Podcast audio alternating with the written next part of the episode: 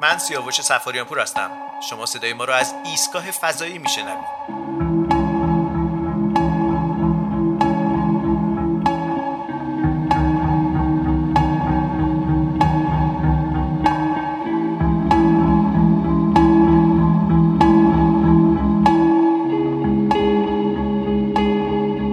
مردم زمین سلام. امیدوارم که خوب و خوش باشین در این روزهایی که کرونا سیاره زمین رو فرا گرفته. ما در ایستگاه فضایی هستیم و امیدوارم که ایمن باشیم. امشب در هفته و نزدیک روز نجوم که تازه از پیش رو گذروندیم یک مهمانی نجومی ترتیب دادیم به مناسبت روز نجوم و قصد داریم که اصلا شروع این مجموعه پادکست ایستگاه فضایی با یک جمع و یک شب نشینی و یک مهمانی بگذره. در کنار من آقای محسن ایرجی هستن خانم میر سلطانی آقای محمد جواد ترابی آقای احمد کریمی آقای دکتر محمد تقی میر ترابی آقای صالح تیمار آقای آریا صبوری. قول میدم دیگه کسی دیگه تو استودیو نیستش. از آقای میر ترابی اجازه بدید شروع بکنم که به رسم بعد چی بگیم؟ به جهت سن و سال دیگه ایرجی درسته؟ بله، شما؟ مهمان سنی. مهمان سنی. بله سلام عرض می‌کنم خدمت همه دوستان و علاقمندان نجوم. امیدوارم که این برنامه هم به اطلاعات شما اضافه بکنه هم در این فرصتی که پیش اومده همه امروزا خونه نشین شدن بتونن کمی دانش خودشون رو از طریق این پادکست ها افزایش بدن. متشکرم. آقای ایرجی بر سن دیگه فکر کنم باید به شما برسیم. خب جهان پر از رمز و رازه و حیفه که ما به این رازها فکر نکنیم. وارد افسانه ها و اسطوره ها نشیم و ازش چیزی ندونیم. کم کم داریم متوجه میشیم که هر یک از دوستانی که در ایستگاه فضایی هستن برای ما چه خواهند گفت. بر اساس سن باید برم فکر کنم به سراغ احمد کریمی. بله منم سلام می‌کنم به شنونده های خوب پادکست و قرار هست شما رو ببریم به آسمان بالای سرمون و در برنامه تحت عنوان آسمان نما در بخش آسمان ما. هر هفته یا در هر برنامه احمد کریمی و آقای محمد صالح تیمار ما رو زیر آسمان شب می‌برن به عبارتی و به ما میگن که چی رو کجا ببینیم چطور بگذرونیم. بر اساس سن و سال باید برم سراغ کی؟ باید برم سراغ محمد جواد؟ نه فکر نه یه ماه از من بزرگتری دیگه. آره دیگه یک ماه و یه هفته. خب پس منم پیر شده سلام به همه شنوندگان عزیز. سلام به شما و در خدمتتون هستم. شما راهپیمایی فضایی مسئولیت اصلیتونه دیگه توی کلا من اهل اعتراضم. راهپیمایی فضایی می‌کنم. خیلی خوب. آریا سلام سلامت باشین. منم سلام دارم خدمت شنوندگان عزیز. من مسئول تهیه لیست غذایی هستم برای این دوران قرنطینه تو ایستگاه فضایی و حالا دریچه هوابند رو ببندم وقتی محمد جواد می‌خواد بره بیرون راهپیمایی هوایی راهپیمایی فضایی. فضایی انجام بده خیلی خوب. حالا فکر کنم بعد با خانم میر سلطانی ادامه بدیم دیگه. محمد صالح فکر کنم جوان ترین فرد تیم ماست. اشتباه. جدی؟ می‌کنم یه سه هفته یک ماهی باز اشتباه کردم.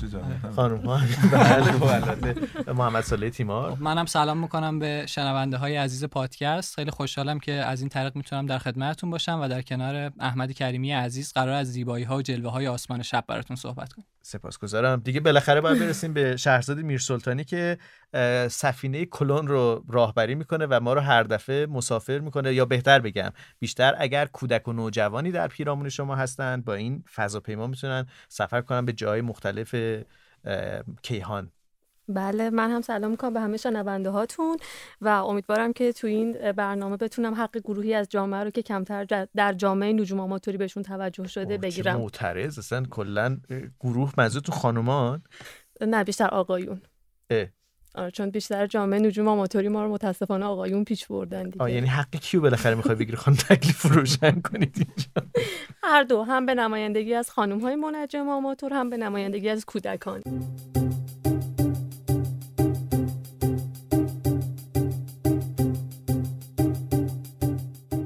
خب امشب قراره که یه مهمونی باشه. از هفته های آینده می‌تونید شما برنامه ساختار یافته ایستگاه فضایی رو بشنوین و هر بار قراره که به یه جایی سفر بکنیم دیگه. احتمالا با آقای میرترابی شاید سفر بکنیم به دوردستای تاریخ شاید سفر بکنیم با شما درست بله، هم دوردستای تاریخ هم دوردستای کیهان. دوردستای کیهان. و وقتی میگیم کیهان داریم به گذشته داریم بله، بله. ارجاع میدیم دیگه. یعنی به نوعی باز به تاریخ پیوند خوردیم. اجازه می‌دید که امشب با شخصیت های جذاب نجومی که می‌شناسین شروع بکنیم. مثلا کدوم یکی از شخصیت ها به نظرتون جذابتر هستش در دنیای نجوم؟ اگه بخواین یه شخصیت رو انتخاب بکنین امشب راجبش صحبت بکنید. آیا می‌تونه شما گالیله شخصیت محبوبتونه؟ بله بله. به خاطری که به هر حال اون در یکی از سختترین دوران علمی زندگی می‌کرده و به معنای واقعی پدر علم جدیده. و در واقع زندگی بسیار پرفراز و نشیبی داشته درگیری های بسیار جدی داشته با اون جریانات علمی که اون زمان وجود داشته. و کلیسا. و کلیسا البته بله. و طبیعتا قالتاق بوده آقای میرترابی قبل از که برنامه شروع کنیم گفتین خیلی گالیله قالتاق بوده. خب طبیعتا میطلبیده شاید واقعا یک به معنای جدی برای بقای دانشمند بله درگیر شده با و این کارهایی بوده که حتی قبل از گالیله کسانی مثل کوپرنیک انجام ندادن یا کسانی همزمان با گالیله بودن مثل منجمان دیگه ای که همون زمان بودن و نمی‌خواستن که با اون تفکر معمول زمانه آنچنان درگیر بشن. بهاش هم البته داد دیگه بله گالیله بله. دیگه. بله سالهای آخر عمرش در حصر خانگی موند چیه گالیله براتون جالبه میرترابی؟ جسارت بسیار شدید گالیله در مواجه شدن یعنی ارائه حقیقت. در واقع. چطور مگه یعنی کوپرنیک این کارو نکرده بود؟ مسلما. در حداقل در مورد کوپرنیک شاید مثلا ما امروزه نوع تفکری که امروزه ما در دنیای علم داریم و به اسم انقلاب کوپرنیکی می‌شناسیم. یعنی معتقدیم که کوپرنیک بود که این نوع تفکر رو رایج کرد. اما کوپرنیک علاقه ای به ارائهش نداشت. یعنی وحشت داشت از اینکه این تفکر جدید یعنی نظریه زمین مرکزی یا ازل کردن زمین از مرکزیت عالم ازل کردن شاید انسان از مرکزیت هستی این رو علاقه به ارائهش نداشت. حتی کتابش در آخرین سال عمر خودش چاپ شد و خیلی دوست نداشت که درگیر بشه با این بحثایی که اون روز وجود داشت. اما گالیله علاقه زیادی داشت که درگیر بشه. آدم جسوری بوده یعنی فوق العاده آدم آدمی بوده که در مواجهه با آدما حاضر بوده بحث بکنه از دست بده به دست بیاره. یعنی اهل یه همچین داد و ستد بوده. به لحاظ روحیه یا یا چیزی داریم از شخصیتش بدونیم که شخصیتش مثلا خیلی پرخاشگر بوده مهربون بوده سازشکار بوده. خیلی شاید اینو نشه دقیق گفت که گالیله. اما به طور کلی فوق العاده آدم جسوری بوده. کسی بوده که مواجه می شده یعنی در بیان حقیقت به اون معنایی که خودش قبول داشته کوتاه نمی اومده مخصوصا این در کتاب گفتگو کاملا واضحه. کتابی که گالیله چاپ کرد و در اون نظریه خورشید مرکزی رو به طور خیلی مشخص بیان کرد. قرار نبود که کتاب گفتگو به این شکلی که امروزه اسم کتاب گفتگوه گفتگو بین نظریات مختلف کیهان شناسی ولی به گفتگو به معروفه. گفتگو مشهور این کتاب. بله. گفتگو بین سه نفر. این سه نفر یکیشون که معتقد به نظریه خورشید مرکزیه یک نفر دیگهشون معتقد به نظریه زمین مرکزیه و نفر سومم به نوعی داور بین این دوتا یعنی این سه تا دو سه نفر با هم حرف می‌زنن یه جور مجادله بینشون هست اینها و به طور مشخص نظریه خورشید مرکزی تو این بحثا برنده میشه. یعنی... آه عجب. پس کتاب در واقع به نوعی روایت کننده یک مباحثه سه نفر است که هر سه نفر واقعا گالیله هستن ولی گالیله در سه تا نقش متفاوت شروع می‌کنه به بحث کردن که بتونه آرای متناقض خودش رو هم در واقع درگیر بکنه. گالیله این سه نفر رو آفریده در این کتاب و هر دو نظریه رو به طور مشخص بیان می‌کنه و نشون میده که یعنی در واقع نشون میده که نظریه درست همون نظریه خورشید مرکزیه. یعنی زمین رو از مرکزیت عالم ساقط می‌کنه به نوعی. خیلی عجیبه های میرتروبی این که یه زمانی همین راجع به 400 500 سال پیش صحبت می‌کنیم که نگاه رایج این بوده که زمین مرکز عالم همه عالم هم دارن دور زمین میچرخن. و این رو در واقع جسارت می‌خواسته که یه نفر بیاد فریاد بزنه یا حتی در گوشی بگه که زمین مرکز عالم نیست. یعنی به اینقدر واقعا دنیا خب تا حدود زیادی با تجربیات روزمره سازگار بوده. این فقط مسئله حکومت کلیسا نبوده که مثلا کسان متأثر متعصبی وجود داشته باشن که بخوان یه تفکر رو جا بندازن. یا اینکه به اصطلاح فقط مسئله درک عمومی هم بوده. در یونان باستان ریشه این تفکر زمین مرکزی برمیگرده به یونان قدیم. در یونان باستان باور خیلی عادی و طبیعی این بوده که زمین باید مرکز عالم باشه. چیزی که واقعا ما می‌بینیم. وقتی به آسمون نگاه می‌کنیم می‌بینیم همه چیز دور داره دور زمین میگرده. و تا حدود حتی ارسطو استدلال می‌کنه در مورد این مسئله. میگه اگر قرار بود که زمین حرکت بکنه مثلا زمین در همون زمان هم در یونان باستان کسانی بودن که معتقد بودن خورشید باید مرکز عالم باشه. چون خورشید خیلی درخشانتر بوده خود به خود حقانیت بیشتری داشته که مرکز عالم قرار بگیره تا زمین. اما خب ارسطو میگه اگر قرار بود که زمین حرکت بکنه باید ما برای ستاره ها اختلاف منظر می‌دیدیم. چرا اختلاف منظر نمی‌بینیم؟ با خاطر اینی که زمین ساکنه.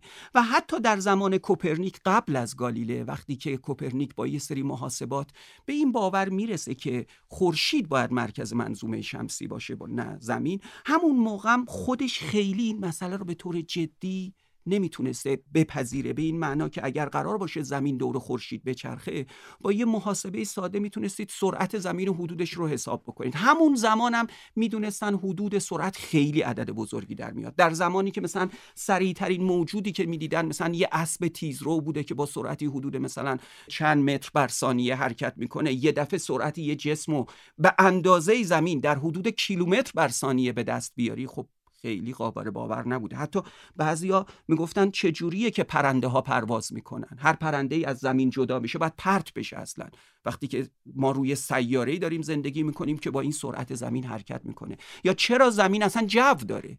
باید زمین با این سرعت که داره حرکت می‌کنه جوش جا بمونه اصلا. باور کردنی نبوده برای انسان حتی در اون زمان که زمین در حال حرکته. همین الان هم کسانی داریم که معتقد به سکون زمینن و میگن این تصوراتی که شما دارید از حرکت زمین میگن همون زمین در مرکز عالمه و خورشید به دور زمین میچرخه. و حتی زمین تخته. و حتی زمین تخته بله. اینا انجمن دارن سایت دارن. خب از اون زمان خیلی گذشته. پس شخصیت جذاب امشب شما گالیله است تا اطلاع ثانوی حالا مگر اینکه شخصیت جذاب دیگه ای پا به میدان بذاره. آیا رجی شما شخصیت جذاب دیگه ای می‌شناسین تو دنیای نجوم یا براتون جالب باشه این شخصیت؟ آلبرت اینشتین ایلان ماسک استیون هاکینگ برای من از دوره دانشجویی نیوتن خیلی جذاب بود. شاید با این روزام یه تقارنی داره که چرا؟ یه سری کاراشو تو دوره قرنطینه انجام داده. موقعی که قرنطینه تا اون بوده و نیوتن از شهر دور بوده و داشته روی سری اصول کارهای فکری و فلسفیش کار می‌کرده. و کجای در واقع زندگیش براتون جالبه؟ اونجایی که سیب رو سرش سقوط می‌کنه؟ ببینید من فکر می‌کنم که همونطور که دکتر گفتن گالیله خب شخصیت خیلی جالبیه. یکی از نگاه های جالبی که میشه به گالیله داشت اینه که گالیله شروع می‌کنه به مفهوم سازی مثلا اگر این ایرادهایی که در دوره یونان باستان می‌گرفتن که پرنده ها جا بمونن جو زمین جا بمونه اگه مفهومی به نام گرانش که اون موقع به این معنای امروزی نبود یا به معنای دوره نیوتنی نبود مفهومی به نام لختی هم نمی بود هرگز شما نمی‌تونستید که اون تفکر رو توسعه بدید. یه کاری که به نظر من گالیله می‌کنه و دیگران هم اصرش خیلی متوجه نمیشن شاید این نیوتونه که می‌فهمه نیوتون بعد از گالیله بوده. بله دیگه در سالی که گالیله میمیره نیوتون متولد میشه. و شاید بعد از اون نیوتون می‌فهمه و شاید نیوتون خیلی صادقانه جو شاید جز معدود جمله خیلی صادقانه که گفته که من بر شانه قولها جهان رو می‌بینم. اینی که فهمیده گالیله چیکار کرده. و روی اون تونسته تئوریای خودش رو صورتبندی کنه و همه حرفاشو توسعه بده.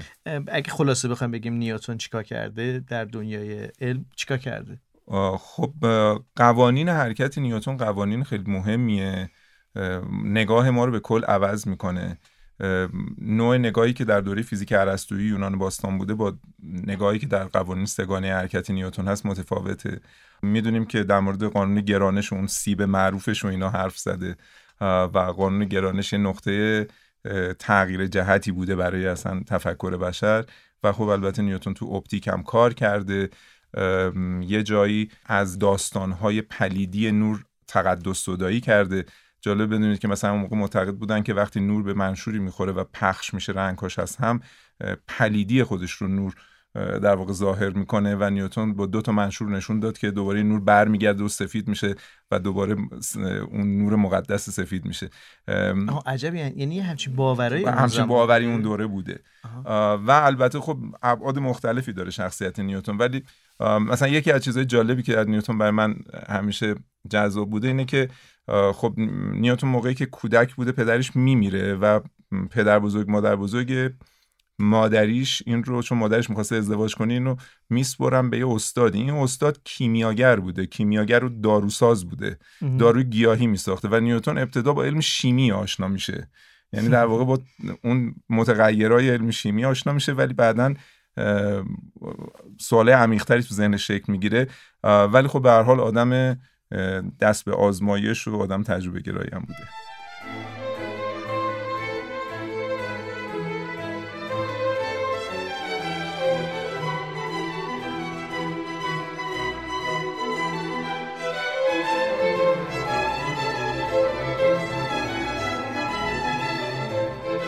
اگه بخوایم همین سیر زمانی رو بریم امشب شده شب احزار روح در ایستگاه فضایی از گالیله شروع شد به نیوتن رسید. نلبکی برای همین. نلبکی احمد شما ما رو می‌خوای کیو می‌خوای احضار کنی دقیقا من فکر کنم خیلی قدیمی تر از نیوتن و گالیله رو. چون یه حس همزاد پنداری دارم نسبت به این شخصیتی عبدالرحمن صوفی رازی. همین که فعالیتاش بیشتر فعالیتاش در شیراز بوده و در زادگاه خود من. این ورژن ایرانیش هست. در واقع عبدالرحمن صوفی رازی اگرچه در ری متولد میشه اما خب فعالیتاش در شیراز بوده. ضمن اینکه در کتاب صور کواکبش هم به ستارگان هم به صورتهای فلکی و هم به اجرام ژرف آسمان توجه داشته. مثلا برای اولین بار نزدیک 1670 سال پیش جرم امرأت المسلسله یا همون کهکشان آندرومدا رو می‌بینه و به عنوان یک جرم غیر ستاره ای ازش یاد می‌کنه. این ورژن در واقع ایرانیش هست. اگر رصدگر باشید یعنی علاقمند باشید به بحث رصد آسمان شارل مسیه فرانسوی هم فکر می‌کنم خیلی شخصیت جالبی باشه. خب آره. خیلی جدیدتر هست دیگه. کاملا. خیلی... چند سال از در واقع فعالیتاش میگذره. مسی همون شخصیتیه که فهرست بندی می‌کنه دیگه بله. با 103 تا فکر کنم. 103 جرم آسمان رو چون به دنبال دنبال دارها بوده پیدا می‌کنه در آسمان با یک تلسکوپ فکر کنم 71 دو سانتی. آه پس یه جدولی باید درست می‌کرده که غلط ها رو بذاره کنار بگه که این اینه. آره. دنبال دارها از پشت تلسکوپ به صورت یک توده مهالود دیده میشن. خب اجرام غیر ستاره هم تقریبا به همین شکل دیده میشن. اینها رو برای اینکه اشتباه نگیره در چیه این اجرام غیر ستاره احمد؟ کهکشان ها صحابی ها خوشه های کروی و خوشه های باز ستاره هم البته. به نوعی میشه گفت هر چی غیر از ستاره ها دیگه. دقیقا. و البته یه جایی تو خوشه ها خودش تجمع ستاره ها میشه خوشه ستاره ای و... بله. اگرچه اگر اپتیکتون تلسکوپتون خیلی با کیفیت نباشه همه رو به صورت یک کهکشان مهالود دوردست می‌بینید. این اتفاق برای منم افتاده. پس یعنی الان امشب شما دو تا شخصیت جذاب یکی عبدالرحمن صوفی رازی و شارل مسی فرانسوی. که برای منجمه خیلی مهمه بله. ما ماراتون مسیه هم به یاد شار مسیه برگزار میشه که توی شب باید منجم های آماتور کلی رصد بکنن اجرام غیر ستاره ای رو. 110 جرم 110 جرم رو. حالا بر اساس سن و سال داریم میریم جلو. من فکر کنم با توجه به علاقه ای که محمد جواد به شوروی سابق داره احتمالا یه شخصیتی از اونجا مثلا نمی‌دونم کنستانتین سالکوفسکی پدر اصر فضا رو شاید شخصیت محبوبته ایده خوبیه. من حالا رصدگرها و منجمای منطقه قفقاز رو خیلی زندگیشون دنبال کردم ولی خب اونقدی توی زندگی ما تاثیر نذاشتن. ولی کدومشون تاثیر گذاشتن؟ اونو بگین.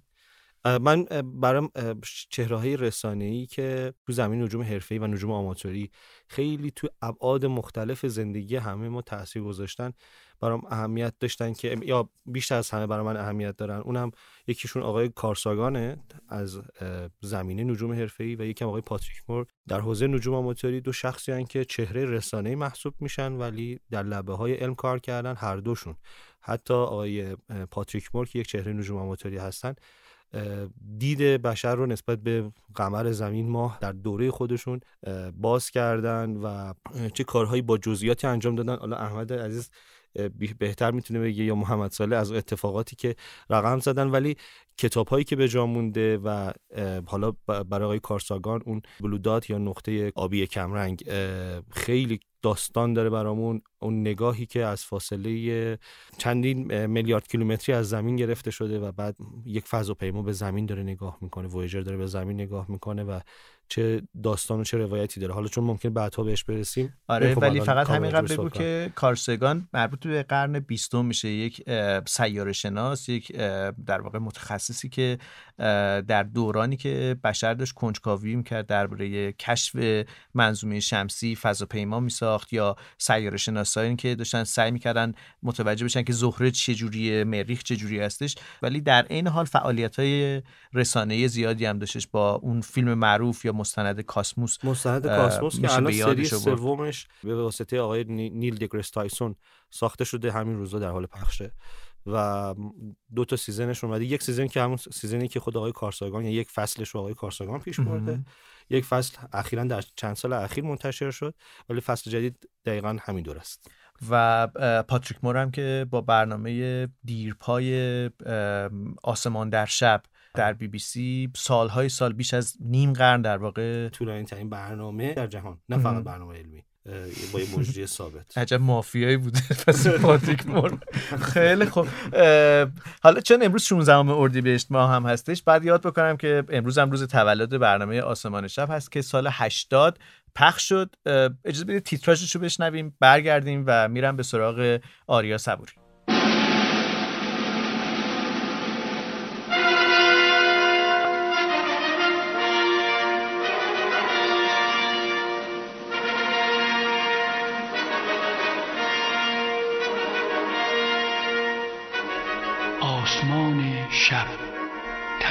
فراموش شده.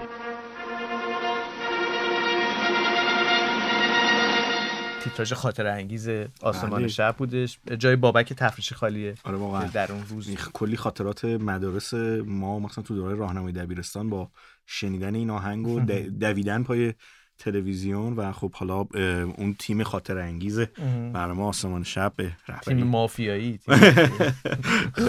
آره شخصیت محبوب تو کیه؟ والا خیلی من کلا چون داستانواره ها رو در مورد شخصیت ها خیلی دوست دارم و می‌خونم. مثلا به خانواده هرشل که فکر می‌کنم به ویلیام به جان هرشل به ماری هرشل. خیلی هیجان انگیز. کارولین هم بود دیگه. آره کارولین هرشن که اصلا بانوی دنبالدارها به نوعی لقب گرفته بود. و وقتی به اینا فکر می‌کنم خیلی برام هیجان انگیز جالبه ولی خب چون من خیلی به دنیای فناوری علاقه مندم ایلان ماسک. نه آقای اسپیتزر. به نوعی کسی که اولین محاسبات رو انجام میده برای اینکه ما یه تلسکوپ رو در فضا داشته باشیم. عجب. و بعد کم کم خب مقالاتی که ارائه میده محاسباتی که انجام میده فواید رصد از فضا به چه صورت هست؟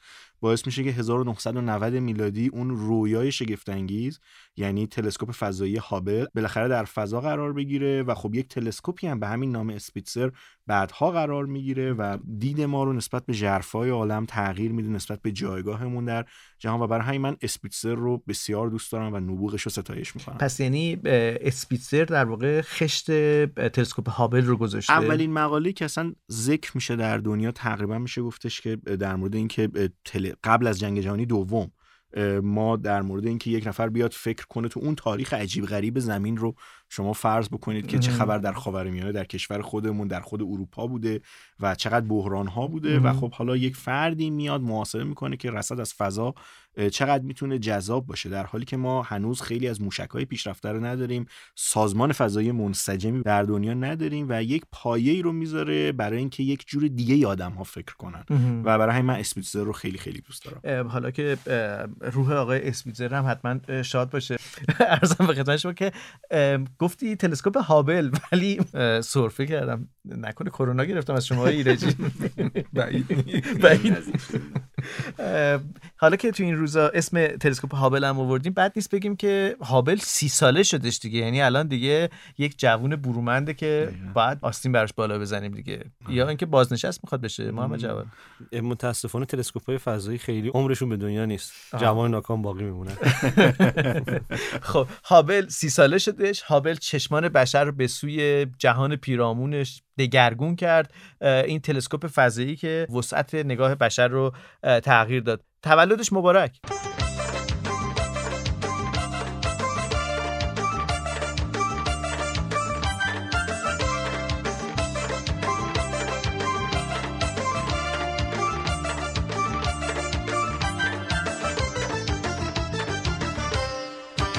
خب تولد هابل هم که به 40 مبارک. سالگی نمی‌رسه. به 40 سالگی نمی‌رسه؟ نه. مثل اینکه به 38 سالگی یه 37 جدید داریم جیمز وب نه نوگل نوشکفته قراره بیاد. موقع ابعادی که و داره واقعا. نوشکفته است چون قراره که باز بشه دیده بشه.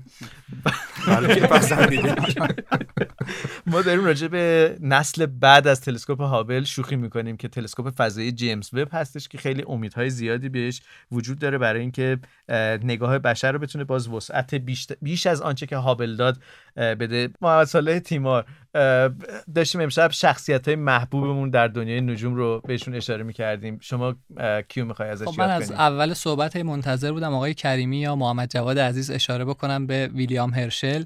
تا اینکه آقای صبوری اشاره کرد. شخصیت مورد علاقه من که یه جورایی شاید شخصیت مورد علاقه همه ما باشه ویلیام هرشله. چون که بسیاری از علاقمندان به نجوم با نگاه کردن با آسمان شب به نجوم علاقمند شدن. و در نگاه من در نظر من همیشه هرشل یه آدمی بوده که خیلی دقیق با آسمان نگاه کرد.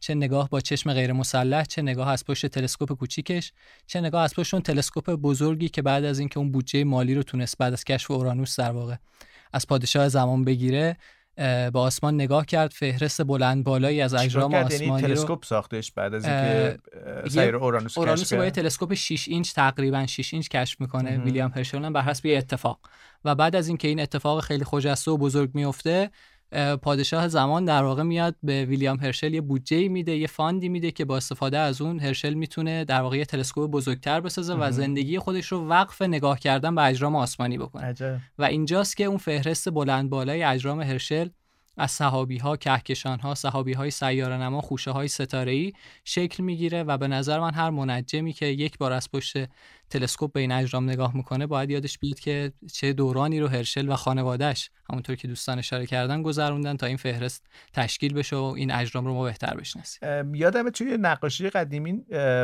نقاشی تلسکوپ هرشل بود که خیلی لوله طولانی هم داشتش یعنی توی داخل خونه بود نمی‌دونم یک سرش داخل خونه بود یه سرش از آره، پشت بون زده ساختار بیرون. خیلی عجیبی مثل یه داربست مانندیه که یه لوله خیلی بلند بالا روش در واقع سوار شده.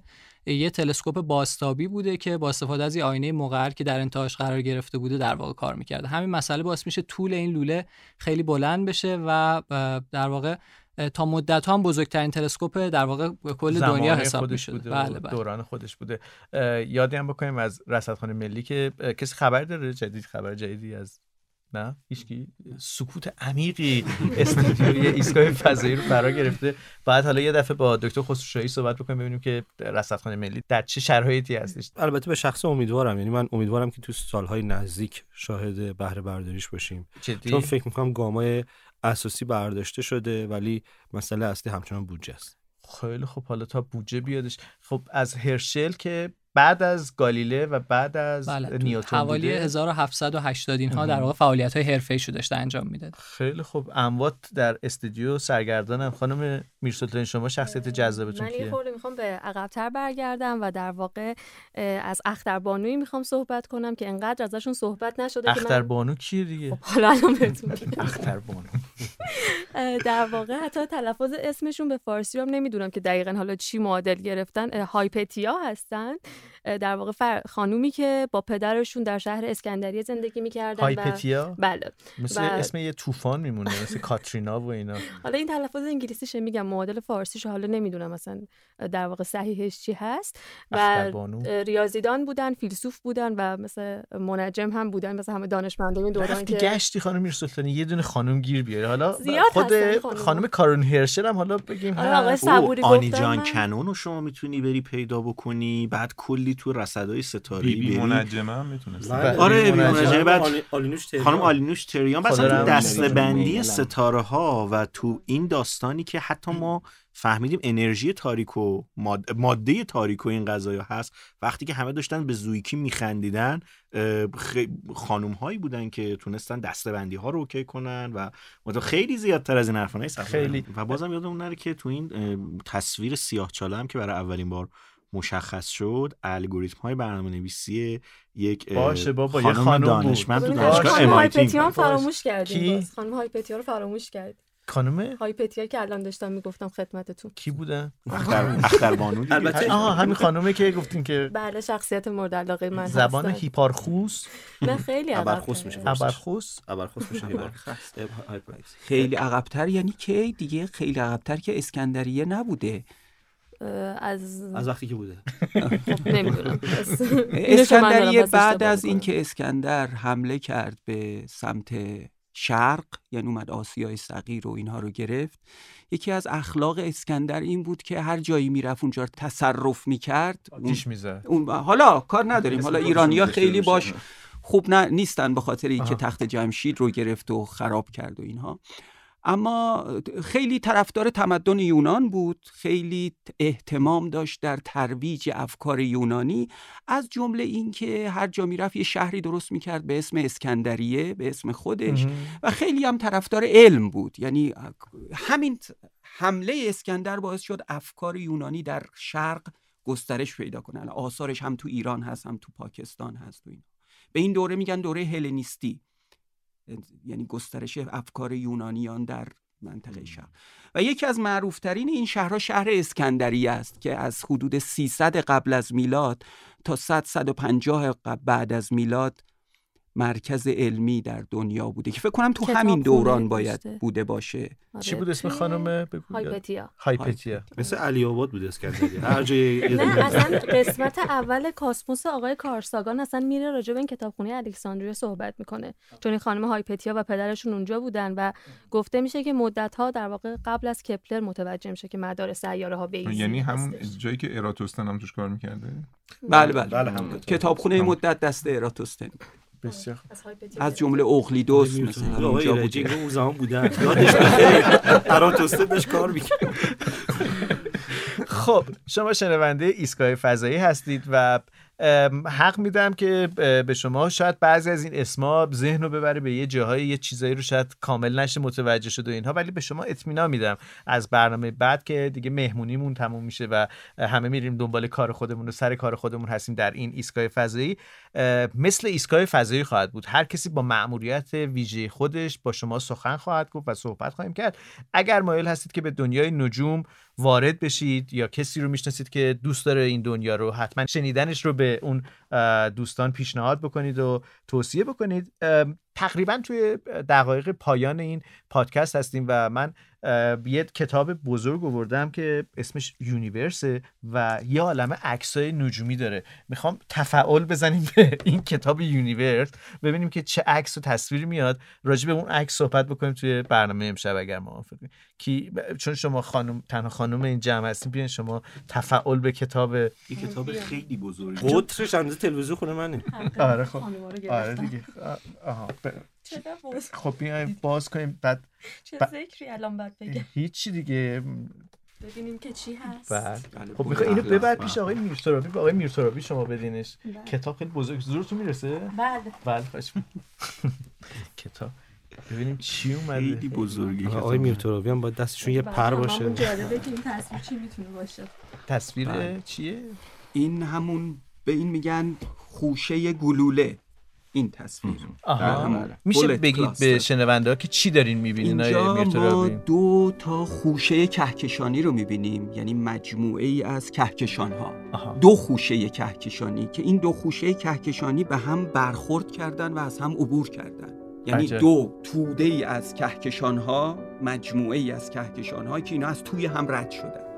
و آثار این رد شدن کاملا واضحه. به این معنا که اینجا صحابی هایی دیده میشه که این صحابی ها بازمانده این برخوردن. یعنی کهکشان ها که از توی هم دیگه رد شدن گازهای موجود در داخل این خوشه ها به هم خوردن و گیر کردن در محل برخورد باقی موندن. و جالب اینجاست که میشه به روش های مختلف جرم کهکشان ها رو حساب کرد جرم اون صحابی ها رو حساب کرد. وقتی جرم صحابی ها رو حساب می‌کنیم که از رو پرتوهای X به دست میاد ده برابر جرم کهکشان ها میشه.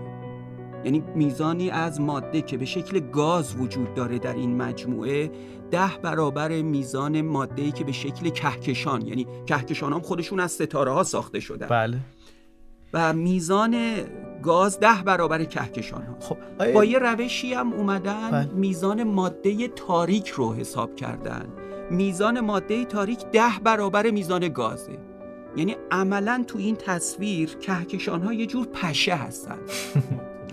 خب اصلا. یه بار بریم مرور بکنیم که منم متوجه بشم که دقیقا چیه این خوشه کهکشانی یه چیز خیلی بزرگیه ظاهرا اه، که توش یعنی یه کلکسیونی از کهکشان ها هستش خود راه شیری ما یه یه کهکشانه. کهکشانه اه، و بعد کهکشان راه شیری ما هم داخل یه خوشه کهکشانیه. بخشی از یه مجموعه یه که ما بهش میگیم گروه محلی. گروه که محلی. دو سه تا کهکشان بزرگ توش هست. آها. که راه شیری MC1 همون اندرومدای آها. امرات المسلسل است و MC3 اینا سه خواهر بزرگن و یه چیز حدود 50 60 تا کهکشان کوچیک کوچیک کوچیک. هر کدوم برای خودشون دارن. خب و هر کدوم از این کهکشان هم که 100 میلیارد ستاره مثل خورشید توشونه. مثل کهکشان مثلا بزرگاشون 100 میلیارد دارن کوچیک‌ترا حالا حدود میلیون یا.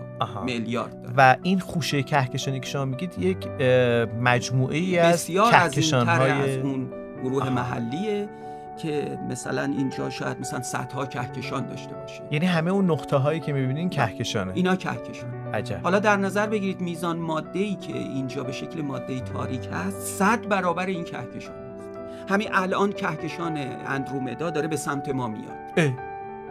و حالا البته حالا حالا نمی‌خوره. میلیارد سال سال دیگه این اتفاق میفته. اما داره به سمت ما میاد.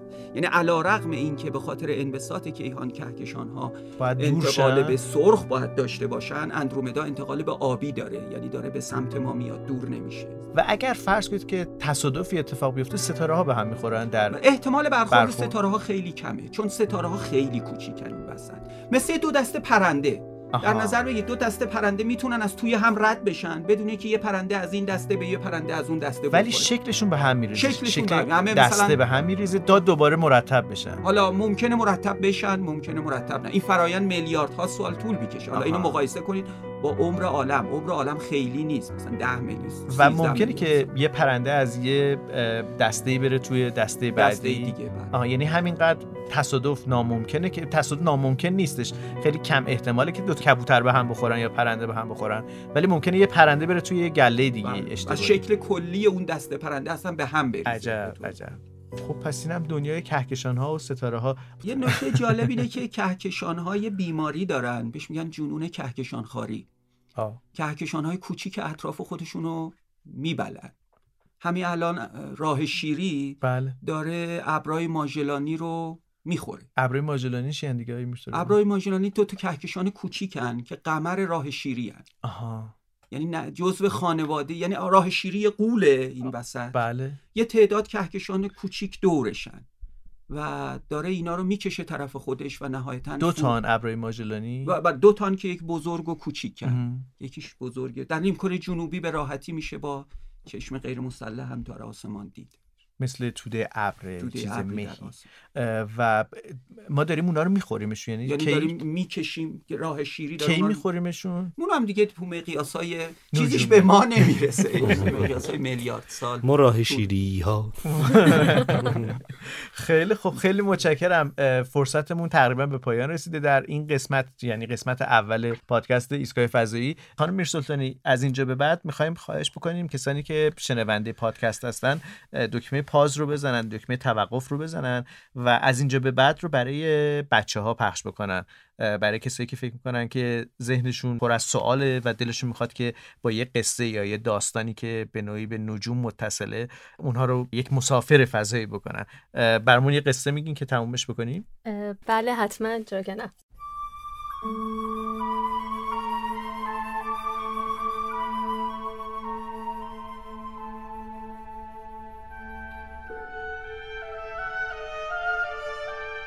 من سیاوش سفاریان هستم صدای ما رو از ایستگاه فضایی شنیدید و حالا شهرزاد قصه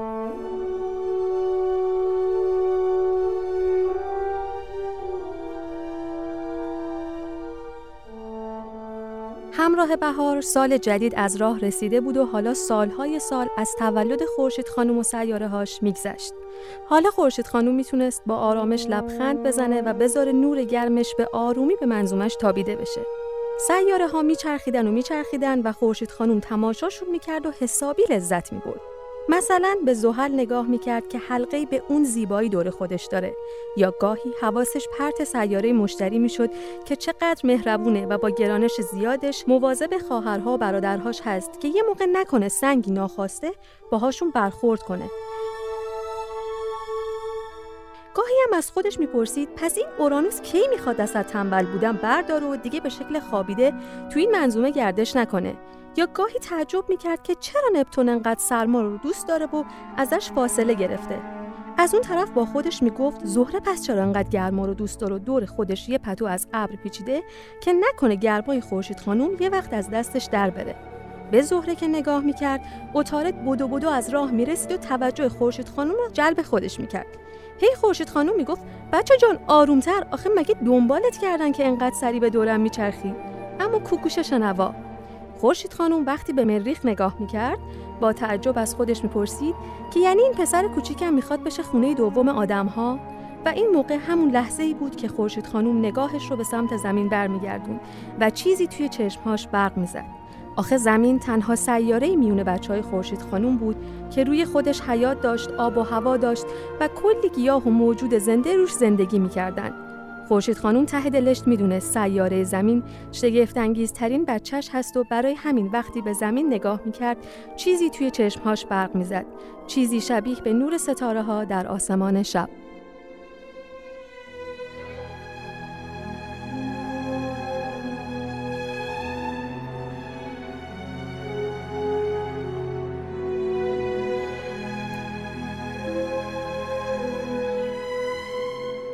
شما شنونده قسمت اول پادکست ایستگاه فضایی بودید. این پادکست با همکاری مجله نجوم تقدیم حضور شما شد.